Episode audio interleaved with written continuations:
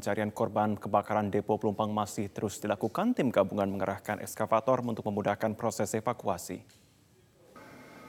Sejak pagi proses pencarian korban sudah dilakukan oleh petugas gabungan. Setelah hasil pencarian anjing pelacak K9 kemarin, hari ini alat berat dikerahkan ke lokasi karena reruntuhan yang sangat tebal. Lokasi kebakaran kemudian disterilkan karena proses evakuasi sempat menjadi tontonan warga. Hal ini pun dilakukan agar eskavator bisa leluasa dan evakuasi berjalan dengan lancar. Kemudian kita ketahui di belakang ini kemarin juga Polda Metro Jaya melibatkan K9 dari Direktorat Samapta Polda Metro Jaya. Kemarin sore K9 ini kan tugasnya adalah melayani untuk korban yang mungkin masih ada ya. Kemarin ada indikasi. Namun kita lihat puing ini sangat tebal maka membutuhkan alat berat hari ini kita tindak lanjuti bersama Bapak Kapolres Metro Jakarta Utara untuk mendatangkan alat berat ya sehingga nantinya apakah indikasi yang dilakukan pelayanan melalui K9 untuk menemukan korban ya ini bisa diatasi dan alat berat. Sementara itu Hingga sore ini proses pencarian masih berlangsung. Selengkapnya kita bergabung bersama dengan jurnalis MCN Satrio Putranto langsung dari lokasi. Satrio, bagaimana perkembangan proses pencarian korban hingga sore ini? Baik Marvin, saat ini memang kondisi di uh, lokasi kebakaran depo Pertamina Pelumpang ini memang masih terdapat puing-puing yang belum belum bisa dirapikan uh, oleh alat berat yang ada di belakang saya ini. Karena memang tadi sekitar pukul 15.30 pencarian ini uh, sudah dihentikan dan akan dilanjutkan uh, besok uh, pada pagi hari sehingga masyarakat uh, sekitar berlalu lalang di tempat uh, saya berada ini untuk melihat bagaimana uh, kondisi sekarang dari tempat kebakaran depo Pertamina Pelumpang. Para uh, pihak kepolisian dan juga BPBD DKI juga sudah uh, menarik pasukan mereka begitu untuk beristirahat karena pencarian ini akan dilakukan esok pada pada pagi hari nanti. Untuk saat ini pencarian pagi tadi difokuskan di satu titik lokasi di mana hal ini dilakukan atas menindaklanjuti uh, hasil dari pencarian tim K9. Namun Kanit K9 tadi mengatakan pihaknya kesulitan dan mengalami beberapa kendala karena anjing pelacak K9 ini uh, mas, uh, terkendala penciumannya karena masih ada bau gas di sekitar lokasi sehingga anjing-anjing pelacak ini uh, terganggu penciumannya begitu dan juga cuaca serta bangunan yang berat menjadi kendala bagi tim K9. Namun pihaknya mengatakan akan tetap melakukan upaya pencarian korban walaupun tadi Kapolres Metro Jakarta uh, Utara ini mengatakan bahwa tidak ada lagi korban yang berada di puing-puing bangunan di titik lokasi saya berada ini. Demikian, Marvin.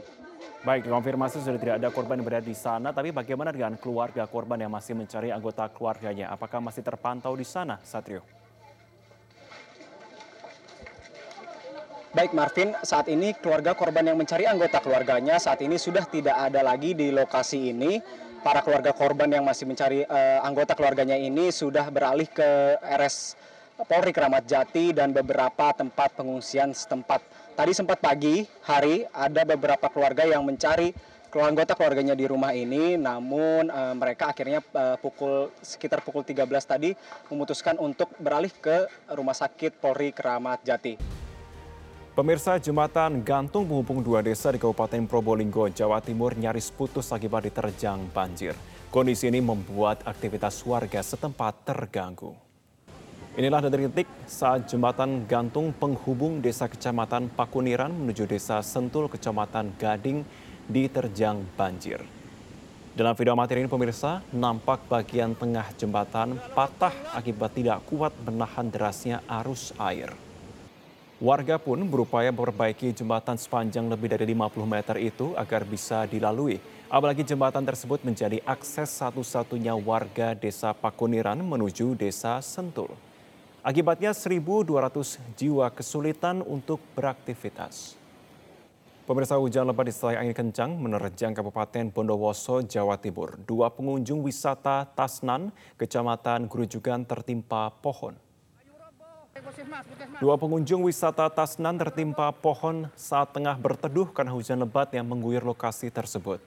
Korban berusia 15 tahun mengalami luka robek di bagian kepala, sementara temannya mengalami lecet di bagian dahi. Saat ini keduanya dirawat di puskesmas Grujugan. Selain angin kencang, hujan lebat menyebabkan sungai dari lereng Argopuro meluap ke akses jalan raya dan lima pemukiman warga di lima desa terendam banjir. Akibat cuaca buruk terus menerjang, kapal perang milik TNI Angkatan Laut dikerahkan untuk mengangkut bantuan sembako bagi warga yang tinggal di Pulau Masalembo. Cuaca buruk yang menerjang wilayah tersebut dalam beberapa waktu terakhir membuat distribusi sembako terhenti. Karena kondisi cuaca yang belum membaik, Ko Armada 2 kembali mengerahkan armadanya KRI Suharso 990 untuk mengangkut bantuan berupa bahan pangan ke warga di Pulau Masalembo. Bantuan berupa 5 ton beras dan 300 tabung gas 3 kg diberikan pemerintah Provinsi Jawa Timur. Tidak hanya itu, Kodam 5 Brawijaya dan Ko Armada 2 juga ikut memberikan berupa beras atau memberikan bantuan berupa beras, minyak goreng, susu hingga makanan kaleng. Pangko Armada 2 mengungkapkan bantuan diangkut dengan kapal perang karena masyarakat Pulau Masalembo hingga kini masih mengalami krisis pangan. Ini, ini adalah trip yang kedua bantuan untuk saudara-saudara kita di eh, Masalembo di mana saat ini ombak cuaca tidak untuk kapal-kapal yang biasanya dipakai oleh mereka dari Surabaya ke Masalembo. Apa dan siapa kali ini ada mengenai Festival Everblast. Hari kedua Everblast Festival 2023 akan dimeriahkan oleh sejumlah musisi luar negeri seperti Second Hand Serenade, Hubasteng, dan The Red Jumpsuit. Iya, tiga musisi internasional ini siap menyapa para penggemarnya malam ini di G Expo Kemayoran. Siap semuanya siap. Nah selain musisi internasional, Everblast Festival juga dimeriahkan musisi Indonesia papan atas seperti Vira Tail, Padi Reborn, Coklat, dan masih banyak lagi yang akan manggung di tiga panggung yang telah disediakan. Selain itu, Everblast Festival juga diisi dengan food festival, hmm, di mana penonton dapat menonton sembari menikmati makanan yang ada di sana. Setelah sukses di hari pertama, antusiasme ribuan penonton terus meningkat menjelang puncaknya malam ini.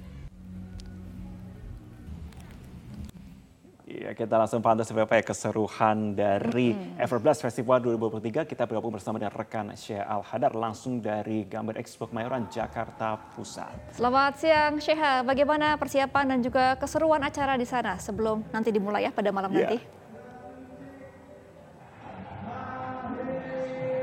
Selamat siang Gemma dan juga Marvin. Tentunya saat ini memang sudah terasa antusias dari para penonton konser Everblast Festival 2023 ini. Dan uh, gate baru saja dibuka pukul 14.00 tadi dah. Uh, walaupun memang gate masih baru saja dibuka, namun penonton memang terlihat sudah mulai masuk ke area konser untuk mempersiapkan diri mereka menonton band-band papan atas yang akan tampil nanti malam. Untuk musisi internasional tadi nanti akan ada Second Hand Serenade, ada juga Hubesteng dan juga ada The Red Jumpsuit.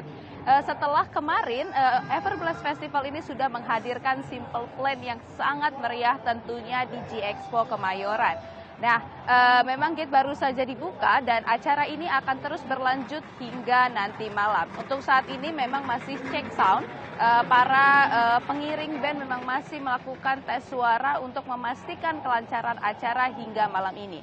Untuk informasi selengkapnya kita akan mendengarkan langsung pernyataan dari promotor Everblast, Everblast Festival 2023 berikut.